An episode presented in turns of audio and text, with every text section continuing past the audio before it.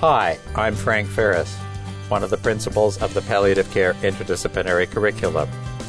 I want to personally thank you for joining us for this module in our series on complex illness.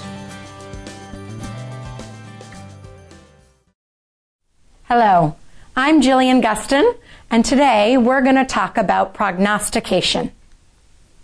Our objectives for this talk are first to discuss the importance and the challenges of prognostication. Then we'll review some tools to guide in your prognostication. And finally, we'll talk about a mnemonic to help you effectively communicate prognosis. So let's start with a case. I'd like you all to meet Betty. Betty is a 60 year old female with newly diagnosed non small cell lung cancer. Her initial staging had CT scans that showed liver metastases, and we found out from talking with her that she rarely went to the doctor. And she asks you, as her care provider, how long do I have? So the question is, what is she actually asking here? Is she wanting us to actually be a fortune teller, to be able to tell her to the day, to the hour, to the second of when she will actually die. This is a very tall order. And for the rest of this talk, we're going to discuss some ways to help you be that fortune teller, knowing that we will never be as accurate as patients want us to be in terms of when their death is coming. So let's dive in. How do we help Betty figure out what is her actual prognosis? We do this in a few ways. There's different pieces of data that help us come up with that prognosis for a patient just like Betty. On the one hand, we look at that population data. And on the other, we look at functional status. And together, where those two intersect, will help us to estimate what the prognosis might be. So let's dive in. Let's start to think about how those population survival curves will help us with Betty's prognosis. What exactly is a survival curve? Essentially, it's just an estimate that's based on patient populations with similar diagnoses, with the assumption that the disease trajectory is generally the same for all of those patients. Survival curves tend to be plotted in a very similar graph as you are seeing here. On that x-axis, that bottom horizontal axis, we think about the time to death. On that y-axis, the vertical one, that's where we think about frequency and we plot it along that curve. I think many of you have heard the terms mode, median, mean. In general, when you're looking at the literature, these survival curves will use the median. And what that median means is that 50% to the left are folks who will not survive as long, and 50% to the right will be folks who will survive longer than what the median states. So it is just an estimate to help us think about where a patient might lie on this curve. The other piece that can be very helpful is to think about specific diseases as it's plotted on this curve. So in order to create these survival curves, you actually need some data and we have provided you with a reference card with some of that data. What you'll see here is a list of different types of cancers at an advanced stage, and you have associated median survival in months. If you look at the highlighted red section, you'll notice it says non-small cell lung cancer. And if you follow it across, you'll see it says its survival is between 6 to 15 months. It's important to note here that these references are always changing as we advance the therapies that we have for cancer. So for instance, the references here do not include the newer immunotherapies that have really changed the median survival for many of these cancers. I would recommend that if you're going to prognosticate to a patient, that you would like to talk to your oncologist first, because they will have a much better idea about the treatments that they're using and what the median survival would be for that actual treatment. So let's move back to Betty and look at where she lands on this survival curve. She was diagnosed in February of 2019. We know she had non-small cell lung cancer and we just looked at our reference card and realized that in general it's somewhere between 6 to 15 months. We're meeting her at that 9 month mark and so you're seeing with that blue arrow where she fits in the survival curve. So as you think about her and you try and figure out what is her prognosis, would you be surprised if she died within six months? Looking at this curve, knowing that the median survival is somewhere between six to 15 months, I wouldn't be surprised. At the same time, it's possible she could die earlier and it's possible she could live past those 15 months. Remembering this is population data. It doesn't help us know exactly what the prognosis would be for an individual, but it gives us just a general guideline. So what I'd like us to think about now is disease specific prognostic indicators. And what you'll notice here on this slide is a list of diseases. Each one of them has specific indicators that help us make a more robust prognosis. And I'm going to walk you through some of them.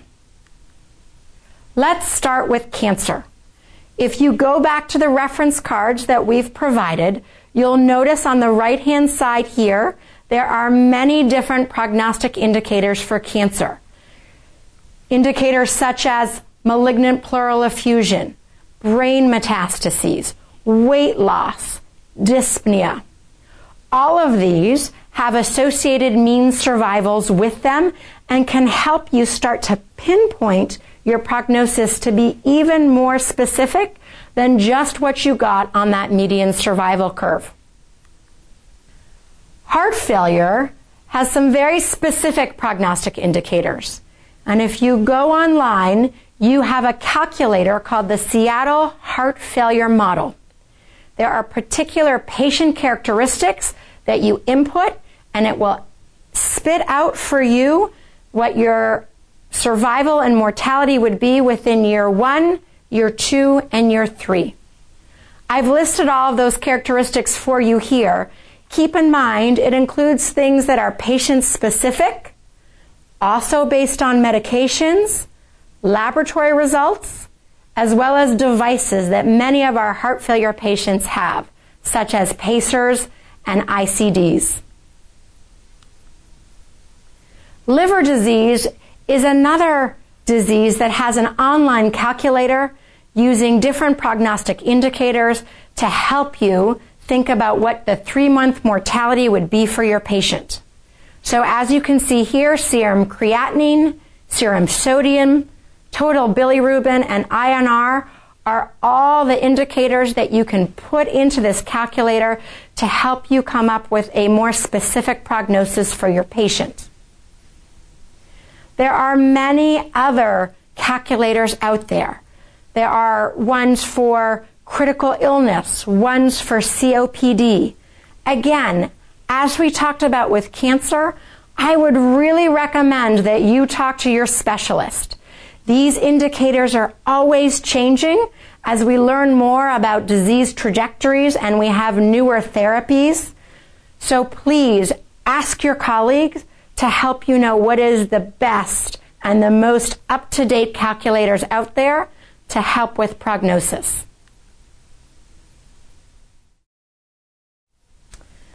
So we've spent some time now talking about population data, survival curves, prognostic indicators. And now I'd like us to switch focus to think about functional status. So here's that Venn diagram we saw earlier. We looked at that population data and those survival curves. And now we're going to look at that functional status piece and see if we can bring them together to come up with a prognosis for our patient Betty. So there are many function-based tools out there and we're going to walk through some of them. I do want to take a moment to just think in general for many of the disease that we're seeing, what happen, happens in terms of function. I'm actually going to start at sudden death. That's the easiest one to imagine. Someone's living their life, doing just fine, and then a tragedy ensues, perhaps a car accident, for example, and all of a sudden, they have no function anymore, they've died. The other illnesses that we often see, the chronic illnesses, take a different path. So let's walk through each of those. Number one is organ failure. I like to think of that as a good example of heart failure or COPD. For these patients, often they're doing okay. They have some acute event. They have a big dip in their function. Maybe they get hospitalized. They actually show some improvement, but they don't quite get back to where they started. That stepwise, that sort of roller coaster change in functional status continues to occur until there's some catastrophic event that ends up in their death. Dementia is slightly different. For dementia, what you see in function is a petering, a just changing in function slowly over time. And then finally, cancer, the one we've been talking a lot about because of our patient, Betty. For cancer patients, they tend to have a function that's fairly stable for a while and then they get advanced to, to advanced disease and the function changes and it's quite a precipitous decline until their death. So let's dig in a little deeper into, in terms of function. When we think of function, what is that? It's really our activities of daily living, the things that we do and take for granted every day. Things like bathing, showering, toileting, do we have urinary continence and bowel continence?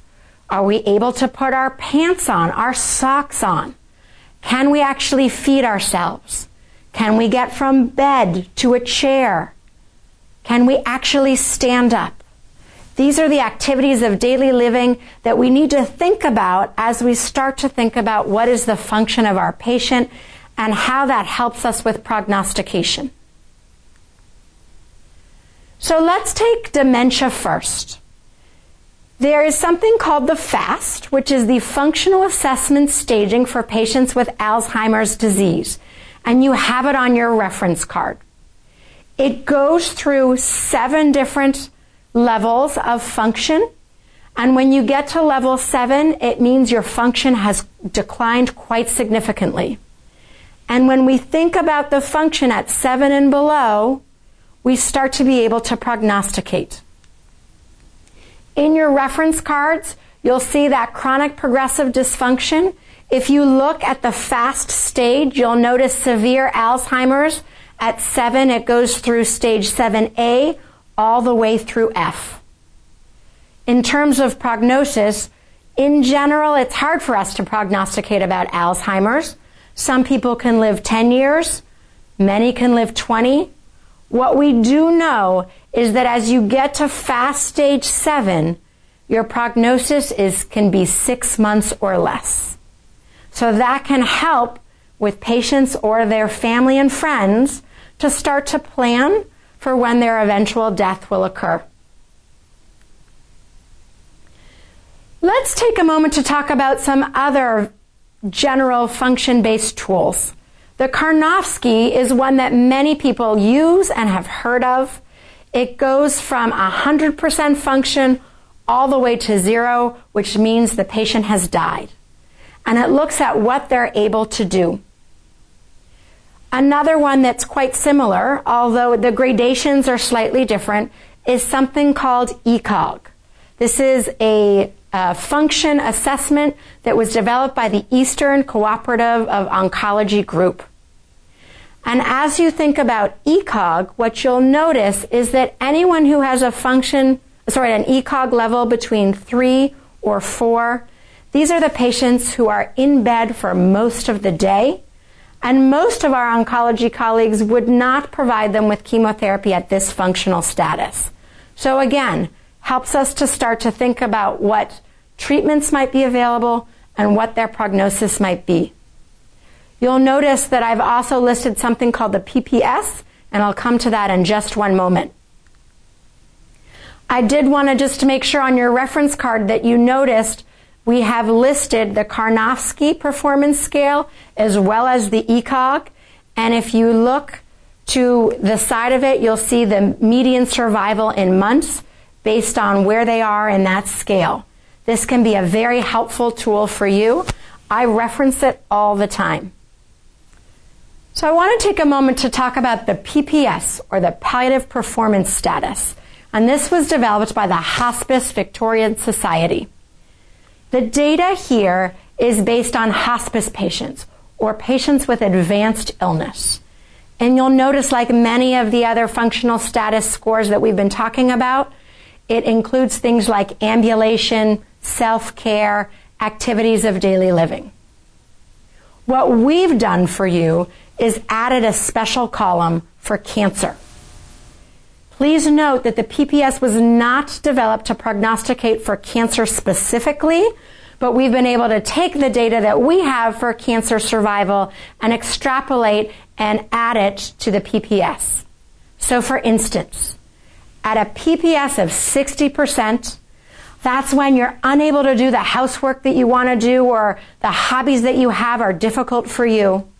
For cancer patients, that means your prognosis is likely three months.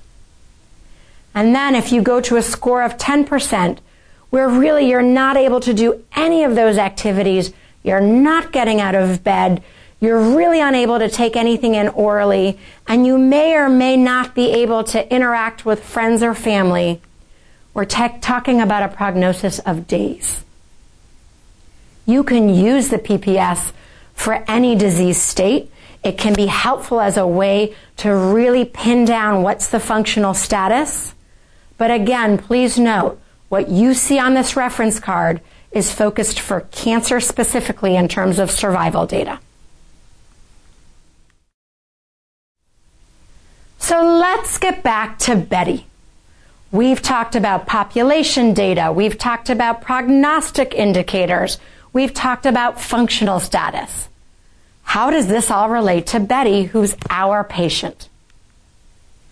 So we meet with Betty, and she says to us, Well, I'm really having difficulty getting around the house.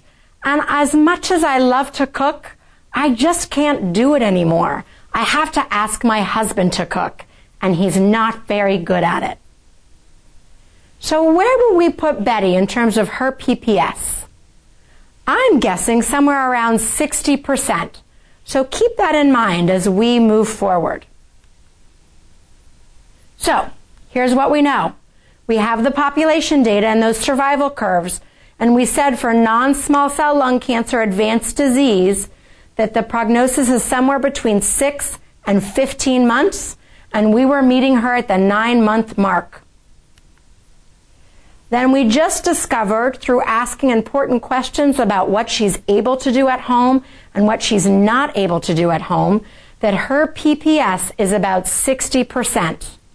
And a PPS of 60% we decided was somewhere about three months prognosis. So what do we say? Where does Betty land here? Well, I would probably estimate a prognosis of three months.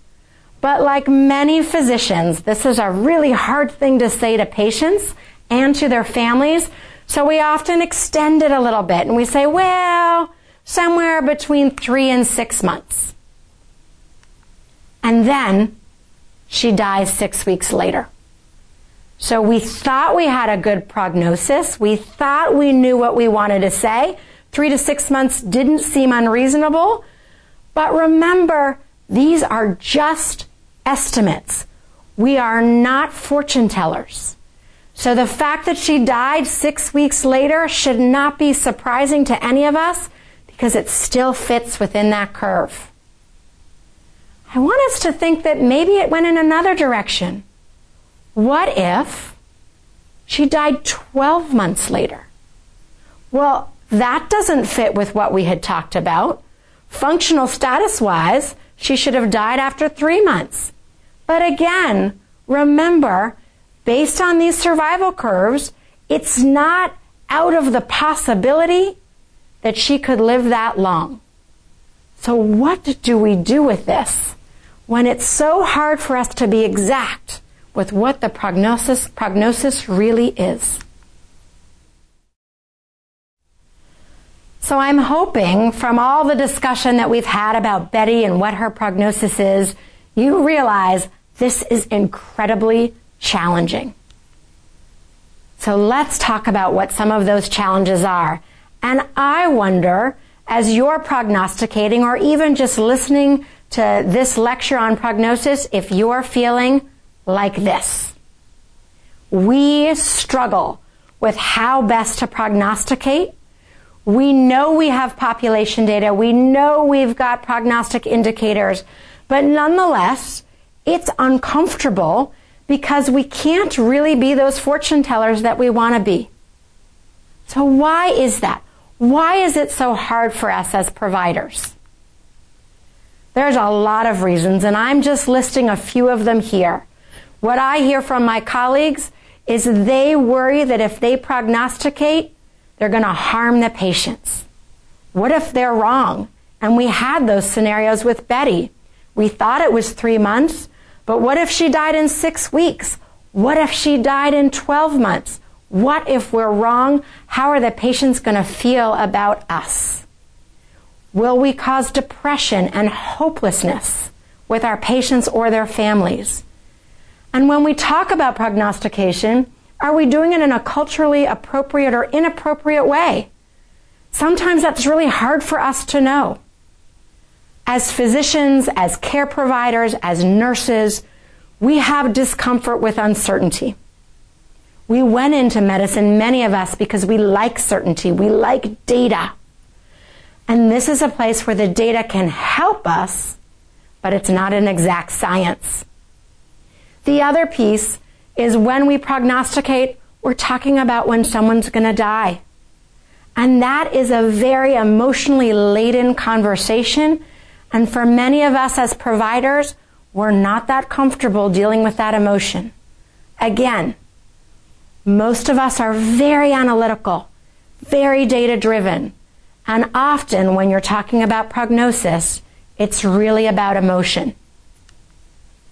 One of the reasons that we find pro- prognostication so challenging is because we're actually ill prepared. It is not something that we're taught in medical school, in residency. And in fact, when you look at the literature, textbooks, and articles, what you notice is that we spend a lot of time talking about diagnosis and therapeutics and very little time talking about prognosis. There is a lot of data out there about what our patients want in terms of prognosis. And I would invite you all to look at the literature. It's quite fascinating. I want to take a moment to just highlight a few things that you should be thinking about in terms of what your patients want when you're prognosticating. And the first is they want you to prognosticate. They want to know how long they have to live. You could be wrong, and it's okay. They just want a ballpark. We also know that patients want us as the providers to actually start these conversations. They want us to bring it up when we're talking with them. Unfortunately, providers tend to be waiting for our patients to bring it up, and we really need to reverse that. We also know that optimism prevails. That for providers, we often over prognosticate, meaning we think patients will live a lot longer than the data suggests. We also know in terms of optimism that our patients will find something to hope for even if it's not longevity of life. We cannot take away their hope. They will find another avenue, something else to focus on. And finally, as we had talked a little bit about earlier, is as providers, we often miss those emotional cues. We know that prognostication is tough for our patients. Hearing that you're going to die is not something anyone wants to hear. And yet, when the emotions come up, we as physicians often miss it. So let's talk about how do we actually do this? How do we communicate prognosis knowing it's tough on patients and their families and it's tough on us as providers? So Betty says to us, how long do I have to live? How do we answer that question? It's a tough one. We have the data, but what exactly is she asking? So what should we tell her? Is this good news? Is this bad news? I would argue prognosis for anybody is likely to be bad news. Something that's going to make the patient upset. Nobody wants to hear that life is shorter than they want and we're having a conversation where we're giving information about how long they have left. So we need to acknowledge that this is going to be tough on our patients. This is not good news. What I'd like to do is give you a tool, a mnemonic, to help guide you, almost like a roadmap to having these conversations about prognosis with your family. And that roadmap here is called ADAPT. It comes from a group called Vital Talk. They are a national organization that is working to improve communication for seriously ill patients across the United States. They have developed multiple mnemonics to help with communication, and ADAPT is the one that we can use for prognostication. So let's walk through it one by one. Ask, discover, anticipate, provide, and track emotion. Let's start with ask. What does Betty know and what does she want to know? So I would suggest before you actually dive into prognostication that you ask her the question, Hey Betty, what do you know so far about your disease? What do you think is going on with your body. What's it telling you in terms of how long you think you have to live? And then asking her, what do you want to know? What would be helpful to you? For some folks, numbers are actually very helpful. I think about some of my very analytic patients, my engineers, my accountants, my scientists. They often want the data.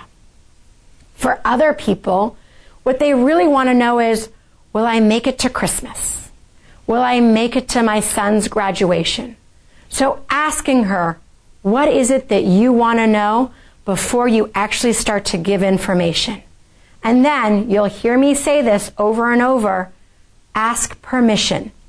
Is it okay for me to share with you what I know? And if a patient says yes, we can take the next step. If they say no, we need to be respectful. They're not ready to get this information quite yet. The next letter in the mnemonic adapt is discover. So what information about the future would be useful for Betty? And I've already intimated a little bit about this. Are they someone that likes numbers? Do they actually want to see survival curves? I've had patients that actually want to see them or actually look to the web and bring them into me. For some folks, they have those markers, the high school graduation, the Christmas holidays. That's important to them. For some folks, they want generalities. And it could be as simple as, I think you have months to years, or I think you have weeks to months, or I think you have days to weeks. So very general information, taking all the data that you have and putting it into a format that that patient can take in and interpret for themselves. So, what if that patient is ambivalent? What if on the one hand they want to know their prognosis, but on the other hand they really don't? That makes sense. That's human nature. I think many of us can identify with a patient who, on the one hand, wants to be able to plan for what's coming, but on the other hand, it is so painful to think about the end of their life. So, what do we do with that? So, what I'd like you to do is anticipate that there will be ambivalence when you ask Betty what she wants to know that there's a piece of her that wants to know the prognosis and the piece, there's a piece of her that doesn't. And you, as the provider, need to think about the context. So if her death isn't imminent, how important is it for you to give her the prognosis today? What you can do is ask her, Hey, Betty, I want to make sure that I'm going to take good care of you as we know your disease will, pro- will progress. Can we start to talk about what that might look like? I know it's scary, and I know you're someone who likes to plan. Again, asking permission and seeing if she'll allow you to go there. But what if her death is imminent? What if you feel as the provider you really need to have this conversation soon? Then you can bring it up in a slightly different way and say, hey, let's acknowledge this is really scary to talk about. And what I know about you and your family is you want to be able to plan so you can make sure your family is well cared for. Is it okay? There's that permission piece. Is it okay for us to talk about prognosis? So remember, you can't solve ambivalence with persuasion. I can't convince you that you should let me tell you where you fall on a survival curve. What I can do is try and put it into terms that make sense to you and allow you to drive whether we continue to have this conversation or whether this is not the right time. If you've made it through all of that, then it's time to actually provide the prognosis. Give the information in a form that Betty wants it. And hopefully you've done all that work up front so you know how Betty likes to process things. Is she that person who likes the numbers? Or is she someone who really wants generalities? From my experience, I have found that most patients want it in very general terms. And I tend to use prognosis that's based on hours to days, days to weeks, weeks to months, or months to years. For most patients, that's enough to help them start to plan for whatever it is they need to do for themselves and for their family. So, we've done the hard work of actually giving the prognostic information to Betty. And we should expect that there's going to be emotion. She's hearing things that she really doesn't want to hear. And we would expect that she could be angry. She could be sad. She could be shocked. There will be something there. And our job as a provider is not to ignore that emotion, but to respond with empathy. Let her know that we're there for her. We will help her through this and we can imagine what it must be like to be her. What if you have a family that says, don't tell my mother that her prognosis is poor? We see this all the time. I get grabbed outside of the door of the hospital room by a son or a husband who says, don't tell her. What do we do with that? Some of this might be cultural, and so I can really only speak to how we think about it here in North America. And that is patients have a right to know what their prognosis is with the caveat that they have to want to know. So, I would suggest you be curious. Start with the loved one who's saying don't tell and ask, tell me why you're so concerned about your wife knowing her prognosis. Help me understand where this is coming from. Often it's coming from a place of love, as they want to protect the person that they love most from information that may be painful. And then we can say, okay, I hear where this is coming from. Why don't we go in together? And if your wife doesn't want to know this information, that's okay. We'll keep talking to you about it. If she does, we do need to be able to give her that information, that data that's important for her to be able to plan for the rest of her life, and you can be a part of it. So be curious. When someone says to you, don't tell. We put in your references what's called the six step protocol to communication. I've shown you ADAPT. I wanted to add another protocol that might be helpful. These are steps that you can take to make sure that you're processing with your patient the prognosis appropriately with empathy. So just think of this as another tool in your toolbox, just like ADAPT, which is the mnemonic we went through to help you with prognostication. So in general, what's the goal when you're communicating prognostic news? What are you hoping to achieve? And I would argue it's one simple word understanding. We as providers want to use all of the medical information we have, those survival curves, the prognostic indicators, the functional status, to have an idea in our heads. And then we need to check in with our patients about how they want to get that information and make sure that we have a clear understanding both ways. So, what I hope you take away from this is that prognostication is essential to developing a care plan. And that we as providers need to ask our patients what do they want to know? How do they want to know it? And we do this to ensure a good understanding so we know how best to care for them as their disease progresses. Thanks again for tuning in. I hope you'll rate and review this podcast and share it with your colleagues and your friends. So you don't miss any of our new content, make sure you are subscribing to PCIC podcasts. PCIC is sponsored by PalMed, where our aim is to advance palliative care globally and ensure all clinicians have the latest knowledge and skill.